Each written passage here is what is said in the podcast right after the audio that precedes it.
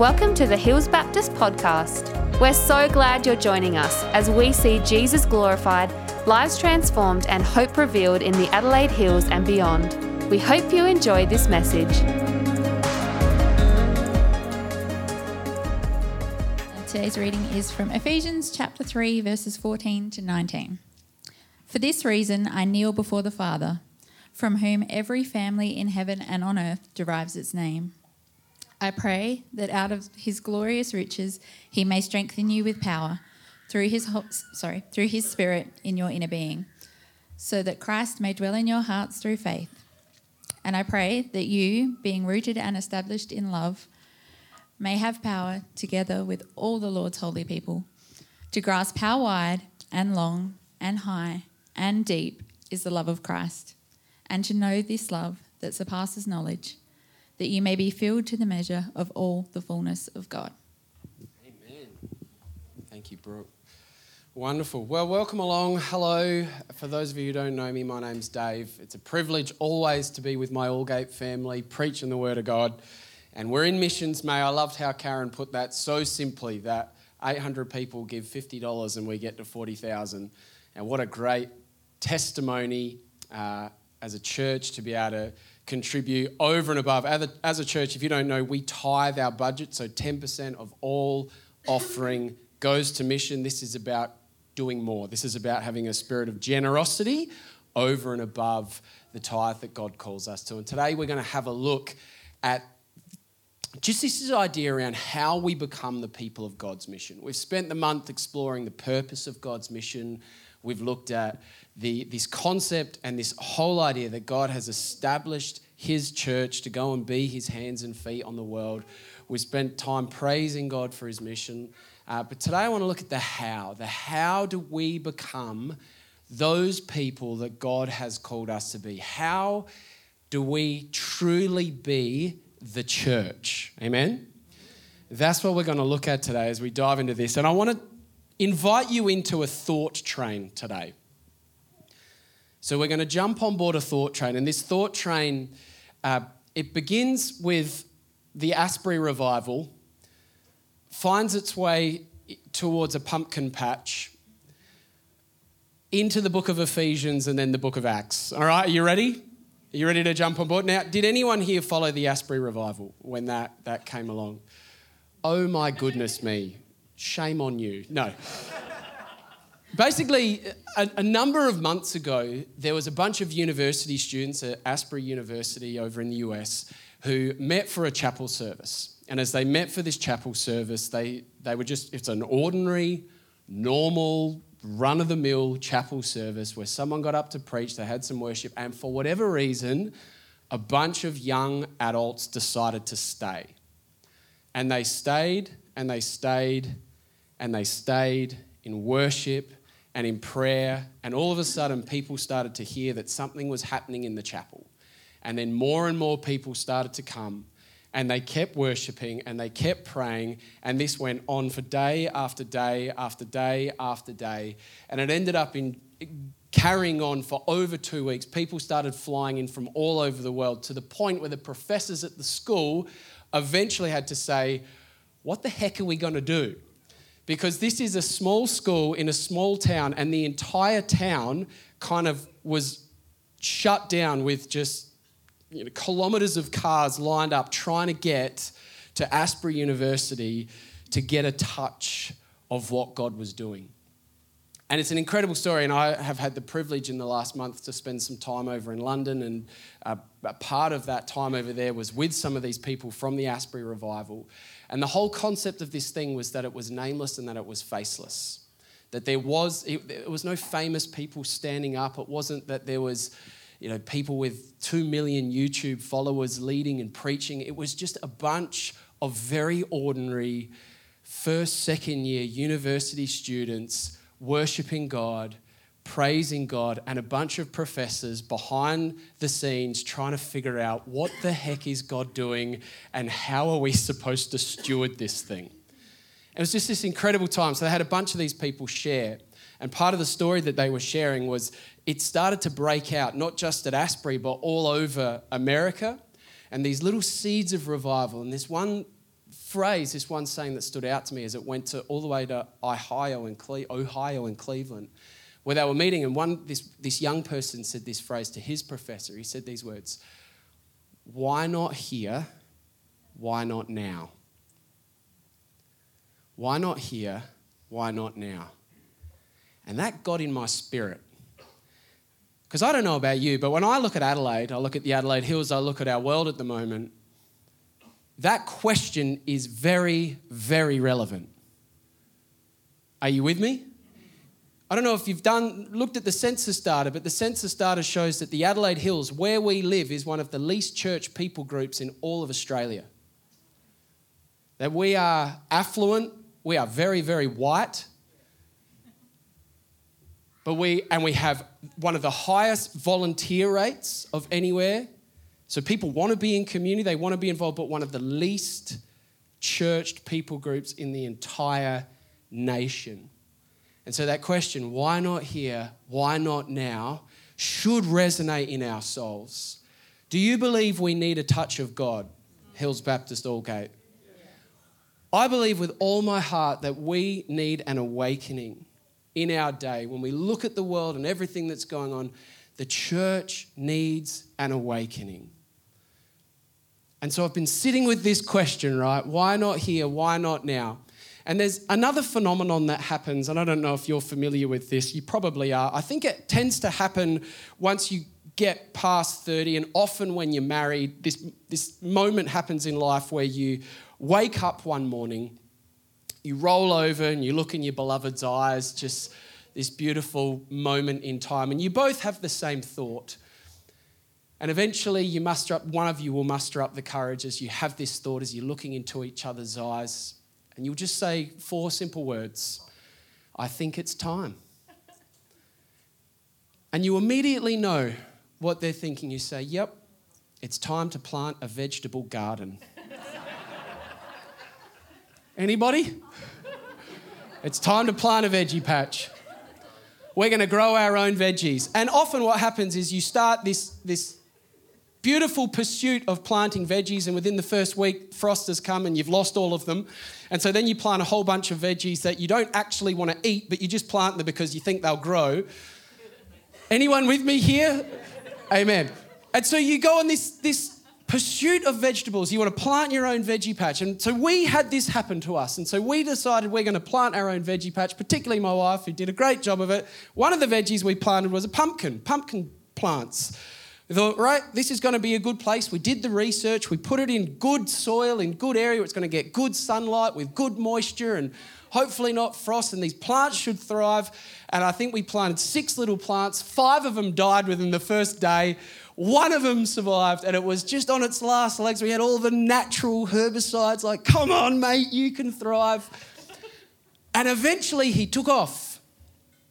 I don't know why I called it a he, but I just, he was my little guy. I'm like, come on, mate, you can do it.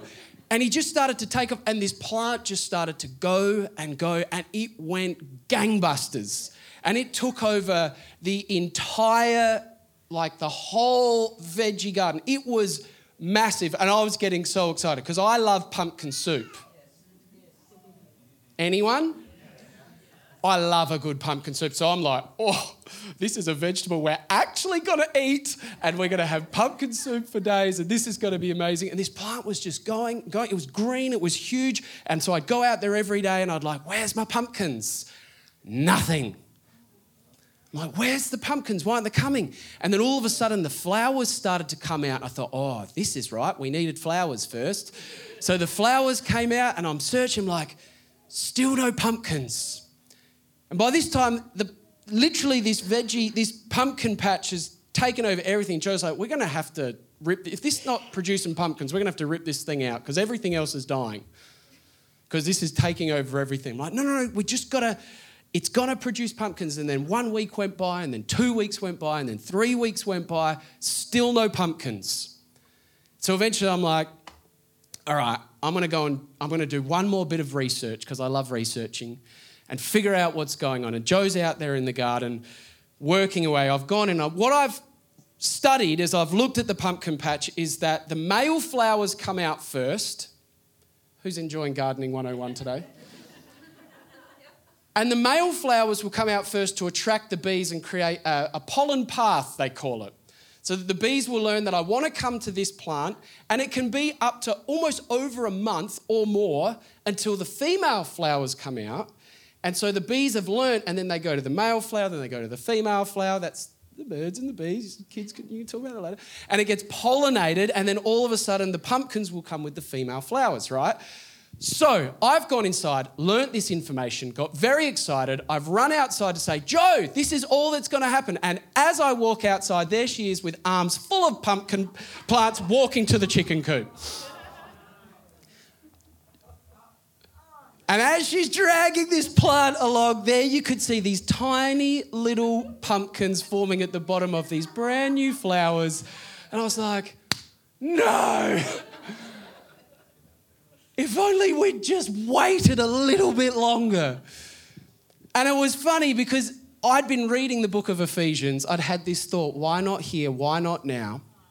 And then this, I just paused in this moment and started to think. There's something here in this beautiful Ephesians passage where Paul's praying for the Ephesian church to be the church, right? For this reason, I kneel before the Father, from whom every family in heaven and earth derives its name. I pray that out of his glorious riches, he may strengthen you with power. Everyone say power. Through his Spirit in your inner being, so that Christ may dwell in your hearts through faith. And I pray that you, being rooted and established, I pray that you, being rooted and established in love may have power, together with all the Lord's holy people, to grasp how wide and long and high and deep is the love of God in Christ. And to know this love that surpasses knowledge so know something that surpasses knowledge. It doesn't make any sense, Paul.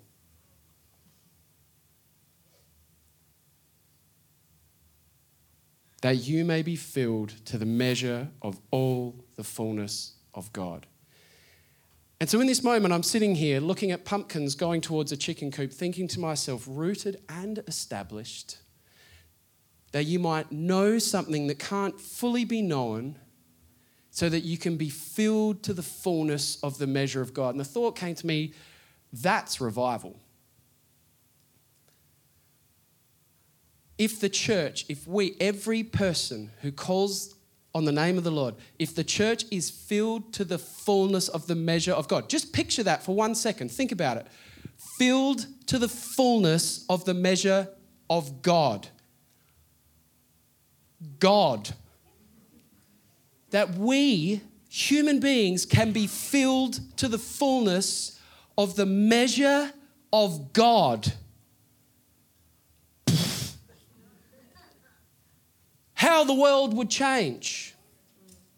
But the only way that can happen is if we are rooted and established, because we can be rooted you can be planted in good soil. You can hear the gospel. You're like, yeah, yeah, I know that. I get that. That's good. But if we're not established, if we don't sit in it, if the roots don't go down deep for a long, long time, drawing the appropriate nutrients, we will never produce this fruitfulness.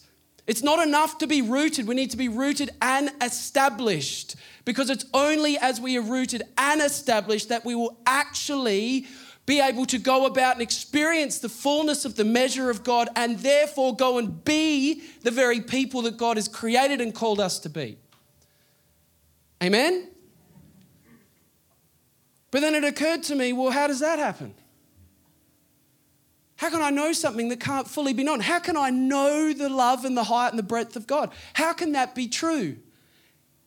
to know that which surpasses knowledge. And that's where this word power comes to mind. I pray that you would have power. And when I heard that, my mind went immediately to where, church? Acts chapter 1. Let's go there. How many of you know that today's Pentecost Sunday? Acts chapter 1. What does Jesus say as he's about to ascend to the Father? From verse 7, he said, It is not for you to know the times or dates the Father has set by his own authority, but you will receive what? Power when the Holy Spirit comes on you. And you will be my witnesses in Jerusalem and in all Judea and Samaria and to the ends of the earth. So you will receive power when the Holy Spirit comes upon you. Power for what? Power to work just signs and wonders? Power to be a Christian magician kind of thing, which I think some, sometimes we think and that freaks us out, so we sort of just push it to an arm's distance. No, I think this is what Paul's talking about. When the Holy Spirit comes upon you, you will receive power to know the height and the depth and the breadth and the length of the love of Christ, to know Christ, a knowledge which it surpasses knowledge. Like it's only by the Holy Spirit's power that the church can actually begin to get a picture of how much they are loved in Christ. It's only by the Holy Spirit that we can truly know Christ. And when we truly know Christ, everything changes. When we are established in Christ, because we cannot be established in Him without the power of the Holy Spirit. We can sit in church our whole life and it's just words, it's just a dude rambling on about pumpkins, it's just people. It's just in one ear, out the other. It is only when the Holy Spirit comes upon us that Christ actually becomes magnified and glorified in our lives and we and we go, "Wow. He loves me that much." And it's no longer just this, it's this. It's what the Greeks call gnosko. That's the word in the Greek here, which means to know experientially the same knowledge it uses when talking about a husband and a wife that we know intimately. We can't have that unless the Holy Spirit comes upon us. And yet, so often in the church, we're like, Holy Spirit, that's weird. I'm just going to Father, Son, and Holy Scriptures. Amen. I'm not so sure about Holy Spirit. But without the Holy Spirit, we're nothing. We're just a green plant with no fruit. And we're not created to be a green plant with no fruit. We're created to abide. And in abiding, that there would be fruits in keeping with repentance. Are you with me? So that then takes us to Acts chapter 2, which happens to be the day of Pentecost, which happens to be the day we celebrate today. And there's this fascinating moment. Let's go there. Let's go to Acts chapter 2 from verse 1 it says, when the day of Pentecost came, they were all together in one place, and suddenly a sound like the blowing of a violent wind came from heaven and filled the whole house where they were sitting. They saw what seemed to be tongues of fire that separated and came to rest on each of them. All of them were filled with the Holy Spirit and began to speak in other tongues as the Spirit enabled them. Now, there were staying in Jerusalem God fearing Jews from every nation under heaven. And when they heard this sound, a crowd came together in bewilderment because each one heard their own language being spoken. Utterly amazed, they asked, Aren't all these who are speaking Galileans? Then how is it that each of us hears them in our own native language? Verse 12 Amazed and perplexed, they asked one another, What does this mean? Peter gets up, preaches, Go to verse 40. With many other words, he warned them and he pleaded with them Save yourselves from this corrupt generation. Those who accepted his message were baptized, and about 3,000 were added to their number that day. Okay, here's what I want us to see in the time we have left this morning that there are four signs that happen on the day of Pentecost when the Holy Spirit comes that speak to, that when we catch these four signs, when these four signs are established in our hearts. Four things the Holy Spirit wants to establish in us, which will bear up that fruit of truly knowing Christ, which will illuminate the glory of Christ in our lives. that we will begin to see Christ rightly. And there's four things that happen that speak to this. You ready? You ready? Firstly, a question Why Pentecost? Why, why wait until Pentecost for the Spirit to come? Has anyone ever wondered that before? Why, why is it, when we think about it, so Jesus dies, rises again, ascends? Why not the day after he ascends for the Spirit to come? Why does he go, actually, disciples, I want you to wait in Jerusalem?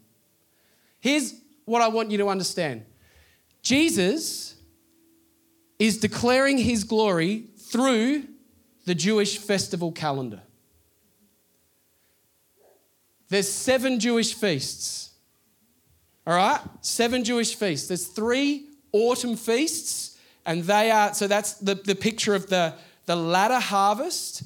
And those three autumn feasts are trumpets, the Day of Atonement, and tabernacles. There's four spring festivals or feasts. They are Passover, unleavened bread, first fruits, and Pentecost. Now, Passover is where they celebrated the fact that in Egypt that the, that the Spirit passed over them. They sat under the blood of the Lamb. So they sacrificed the lamb, they put the blood on the doorpost, and that spirit of death passed over them so that none of them suffered death. And there's a whole lot about the Passover which has so much intricate detail. But that's what Passover was. The very next day is the Feast of Unleavened Bread. That is where they get rid of all yeast because yeast leads to decay. Yeast is a picture in the scriptures of sin. So you get rid of yeast. So the spirit of death passes over us. We then get rid of yeast. And then on the third day, we celebrate first fruits, which is that uh, the celebration of the first spring harvest, that life has come up from the ground, and you bring an offering to God.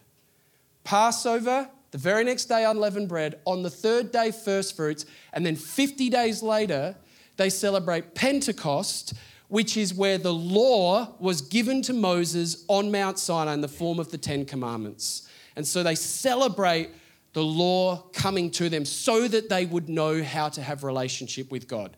There's a very brief summary of the spring festivals. Watch this. Jesus dies on Passover. What did John say? Behold, the Lamb of God who comes to take away the sin of the world. He sheds his blood so that when we are under the blood, oh, I'm going to get excited. when we are under the blood, when we are covered by the blood of Jesus, death no longer has mastery but passes over us. He goes into the grave. As he goes into the grave, what does he remove? The curse of sin and death. Yeast is being removed from the church. He has taken, literally taken sin, the curse of sin, and he has taken it to the grave. He has removed it from the people of God for those who would sit under the blood and trust in him. What happens on the third day? First fruits, what does he do?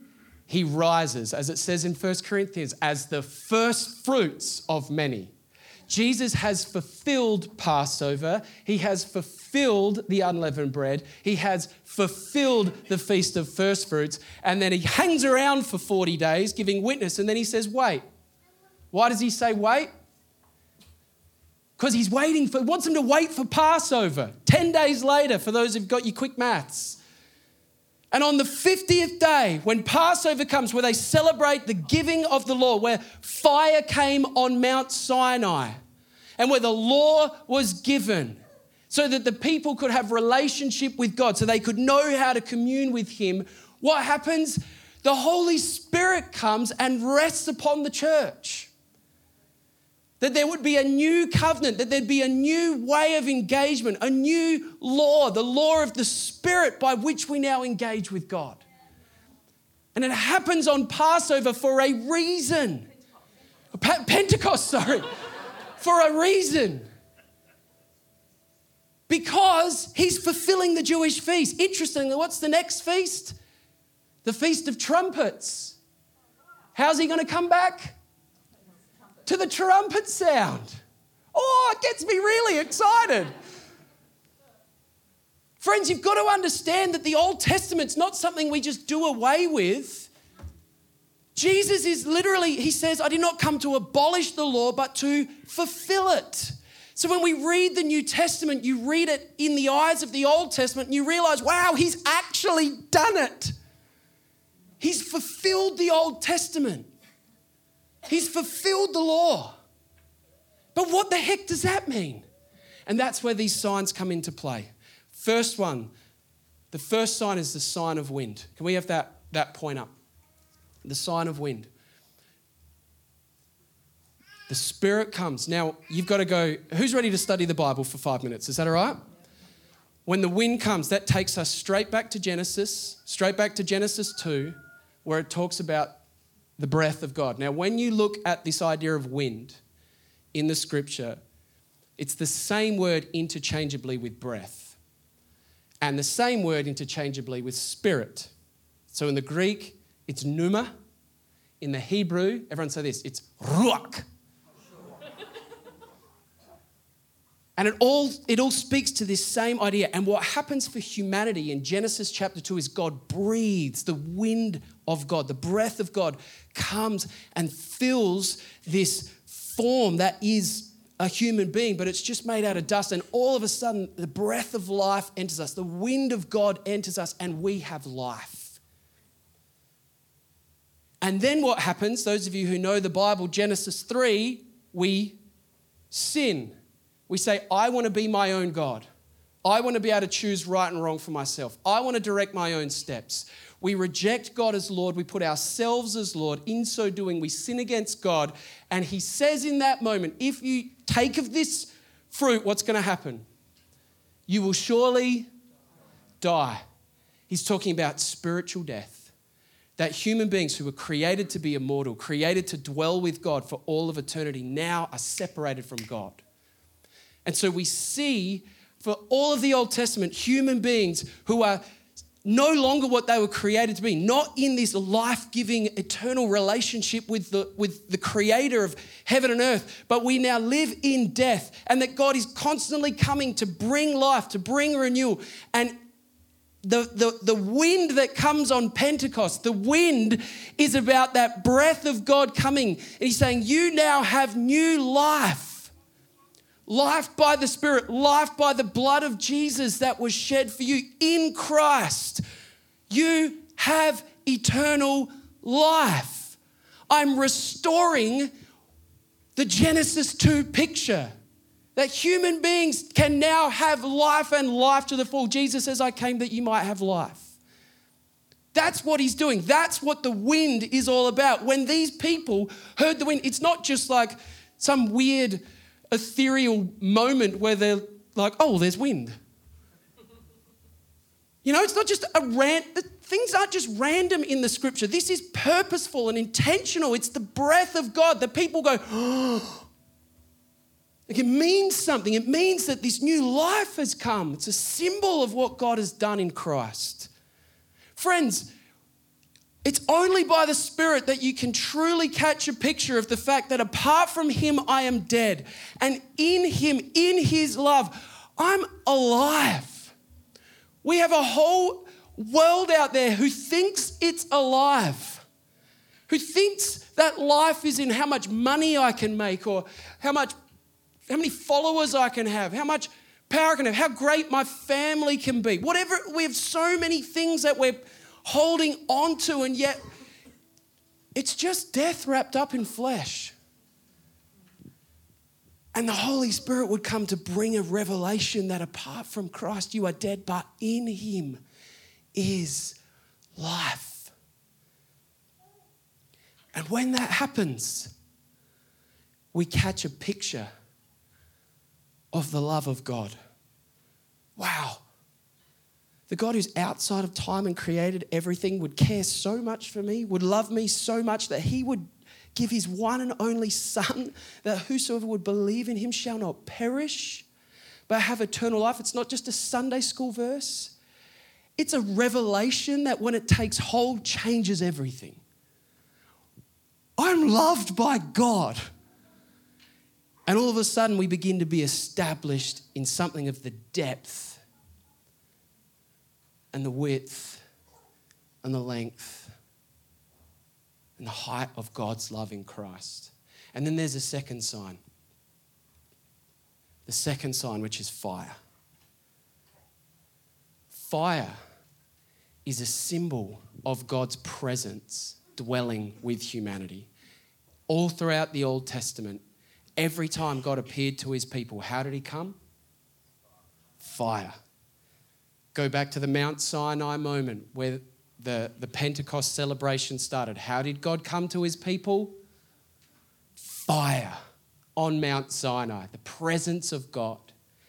And now here we are on Pentecost Sunday, years and years and years later. The wind has come and now the fire has come, but no longer on a mountain, dwelling on each person who's believing and trusting in the blood of Jesus. This is a symbol to everyone that all of a sudden you now have a new authority, a new access, a new role, that the people of God are no longer separated from God. That we no longer have to access God through the blood of rams and bulls and through uh, a Levitical priesthood and through the high priest who can enter once a year. No, no, no. The presence of God has come to dwell with humanity. It's what Peter calls a royal priesthood. That we now have access to the very throne room of God. Do you know that? Does it make you excited? Does it stir you up inside? That literally the King of Kings and the Lord of Lords, the one who created all things, who is outside of time, would dwell with you, would want intimacy with you, would come every moment of every day and knock on your door and say, Hey, you want to hang out? Open up. Open up. Like, I want, I want to chat. I want to spend some time. I want you to know how much I love you. This, this blows my mind. And as I've been studying this, it's been blowing my mind more and more and more that God wants to be known by me. The God of eternity can be known. What? He is available. He does not hide from us. He is not pushing us to the side and saying, I don't have time for you.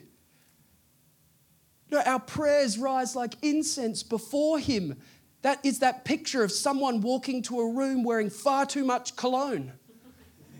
You've all been there, haven't you? What happens when someone wearing far too much cologne walks past you? You go, whoa. What happens to your attention? Every time we pray, cologne rises before the Lord and his eyes go, oh, my child's praying. He's captivated by us.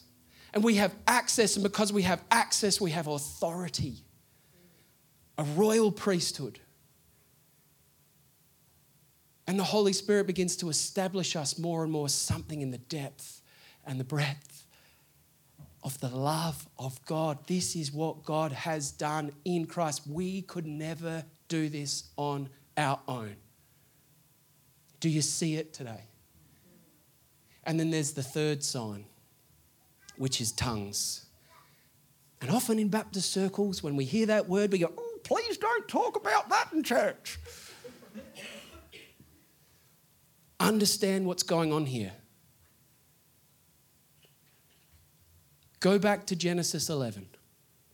What happens at Genesis 11? Tower of Babel. Genesis 11 is the culmination of Genesis 3 onward, which is basically the ever downward spiral of humanity before a new covenant comes. And it culminates in a building of a tower, which we go, they build a tower. Good on them. But no, no, no, no. This is about human beings establishing themselves as kingdom builders. I will build my own kingdom to my own name. That's what happens to sinful humanity, that we will not subject ourselves to the kingdom of God and the ways of God. We will build our own kingdom to our own name, to our own glory, to our own fame. And God, in seeing this in Genesis 11, what does He do to the language? Confuses it. And He separates humanity. What happens on the day of Pentecost when the Holy Spirit comes? Is that separation is reversed. Tongues is a Babel reversal. Tongues is where God is saying, No longer will you live for yourselves, but I am restoring a new purpose unto you where you will no longer be self kingdom builders. You'll no longer go about wanting to build castles unto yourself, but you will build my kingdom. I am re- restoring and renewing a new humanity unto my name.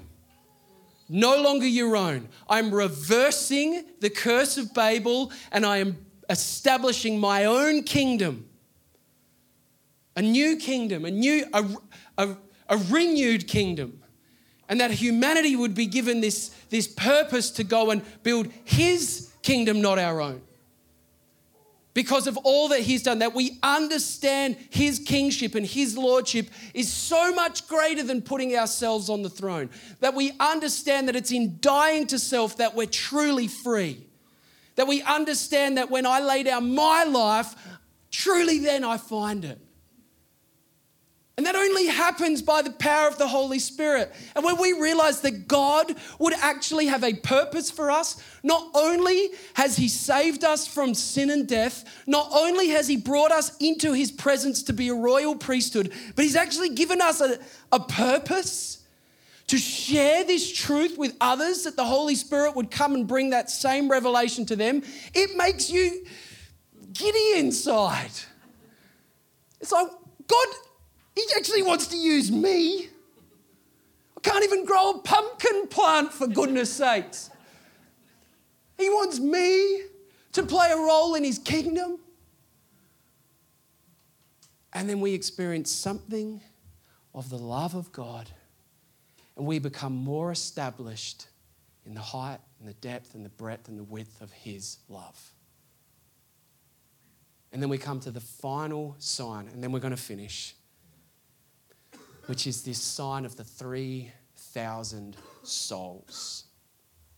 Church, I've got to be honest with you, I have studied this a lot and I've never seen this until just recently. Because Pentecost, how are we going? We going all right? Not too hot in here? Pentecost, on that day, Exodus 19 through to Exodus 32. Go and study this. All right? This is going to like ruin you. Exodus 19, Exodus 32. The law is given. This is an incredible moment. Israel is gathered around the bottom of the mountain. God calls Moses up to his very presence. What does Israel say? They're like, whoa, that's too much for us. You go, Moses. We don't want it breaks my. We want God to speak to us through a man. We don't want that access to his presence. It's too much for us. And so what happens is this Moses goes up, he gets the law, there's all these chapters of information about, okay, this is how you're going to engage with my presence. I've come to meet with you. Up they go. Moses comes down and he says to Joshua, Joshua's like, there's a noise. What's going on? What's happening? Long story short, Aaron explains it like this. He says, Well, we started a fire and a golden calf came out.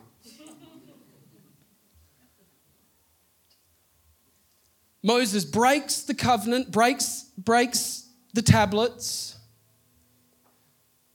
and then something fascinating happens. He basically is saying, This is wrong. And he says, Who will stand for God? There's a bunch of people who decide that they will. And they're, they're called the Levites. Let's, you got to see this. Let's go to Exodus 32.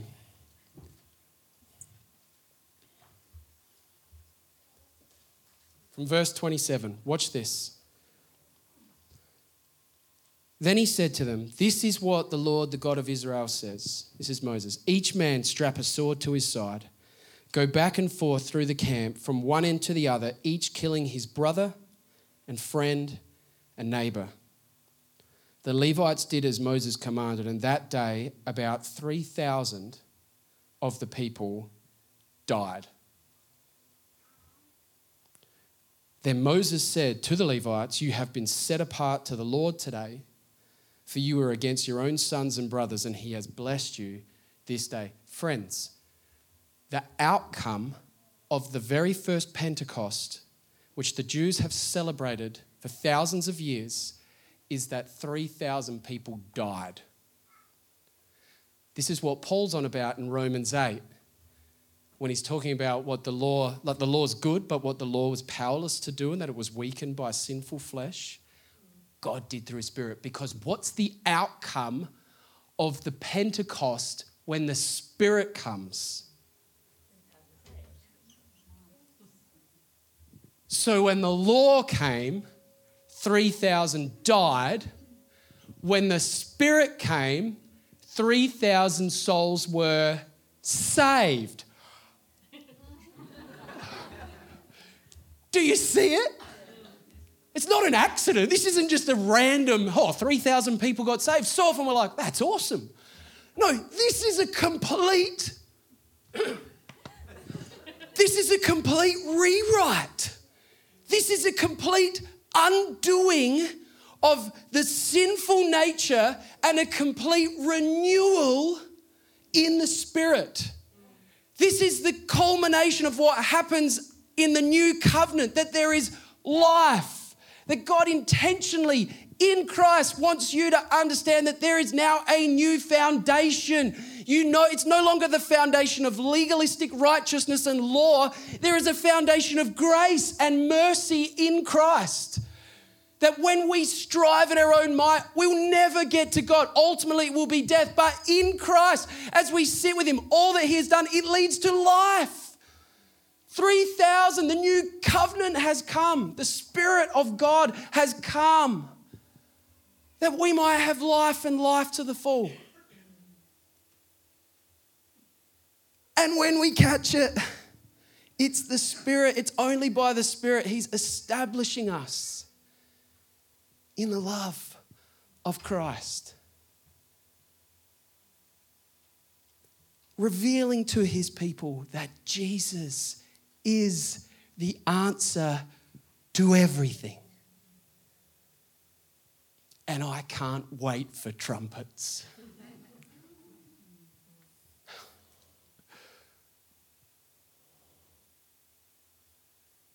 Pentecost is so important because it is only because of Pentecost, it is only because of the Spirit that we will ever be able to see reconciliation, that we will ever be able to see renewal, that we will ever be able to see true life, where we will ever be able to see all the divisions of society as one under Christ. That there would truly no longer be Scythian, Jew, slave, or free, but one in Christ. the only way we can be the people of God's mission is when the Holy Spirit establishes us truly in that beautiful, deep revelation of the love of God. Because it's as we get that that we will go out. But if Jesus is just a guru, if church is just a thing we attend, if the Bible's just a religious book or an interesting roadmap to life, we will never, ever, ever go. But when we truly know that Jesus is Lord of all, when we know this profound mystery that surpasses knowledge, but the Holy Spirit puts it here. We have power together with all the saints to grasp that. No one has to tell you to go. they don't. You will go. Let's stand to our feet. Can we, Rach, can you come up? I really want to pray for us this morning.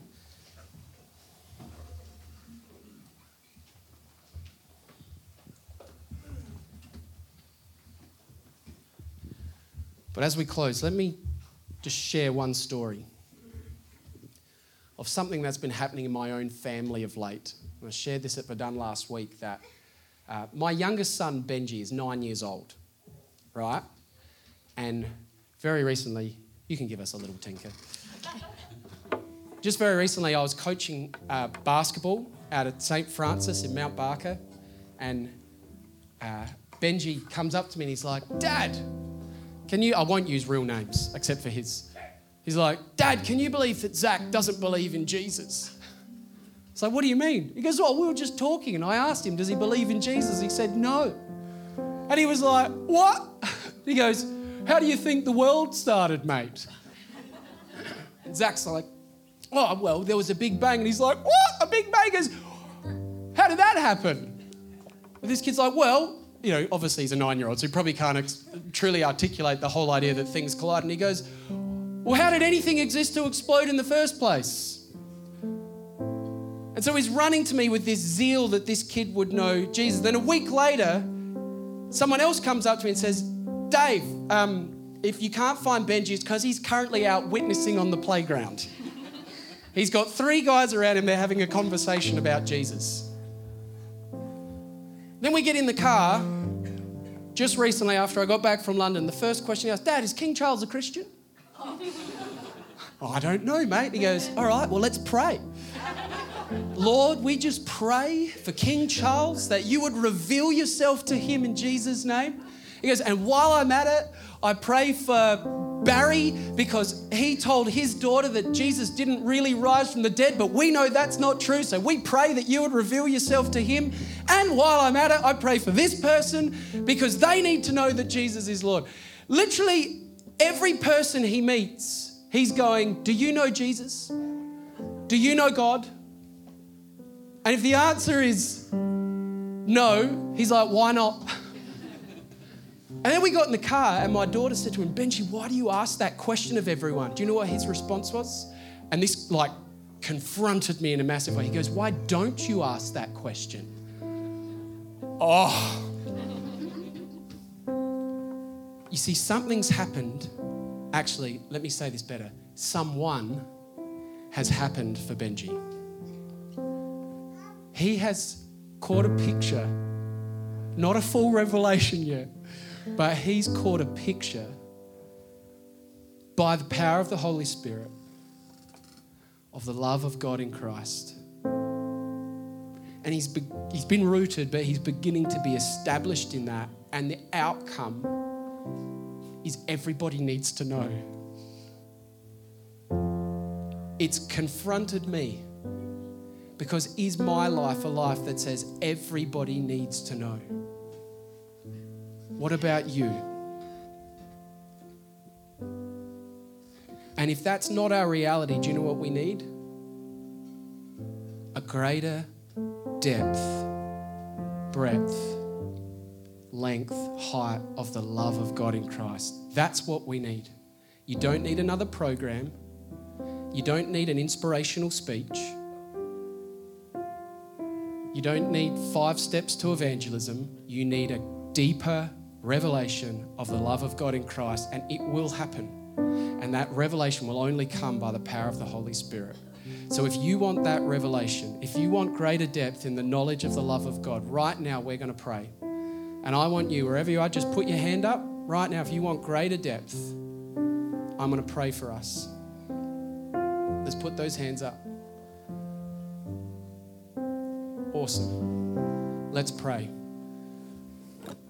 Loving Heavenly Father, we pray this Pentecost Sunday by the power of your Spirit that you would come and you would fill each and every one of us, every person here, with power to know the love of God in Christ. We pray Paul's prayer, and we know that that finishes now unto him who is able to do immeasurably, exceedingly, abundantly more than we hope or imagine. You build your church. Show us more of your Son by the power of your Spirit. Draw us closer to that revelation right now in Jesus' name. Just fall upon your children. Fill us to the fullness of the measure of God, that our lives would be wrecked before you and given over to your purpose. We pray. Holy Spirit, come. Holy Spirit, come. Have your way. In Jesus' name. Amen. Thanks for listening to the Hills Baptist podcast. If you'd like to partner with us in developing and equipping passionate disciples who love God, love people, and boldly share the gospel, you can do that at hillsbaptist.com forward slash giving. We pray this message has empowered you to live and love more like Jesus. Have an amazing day.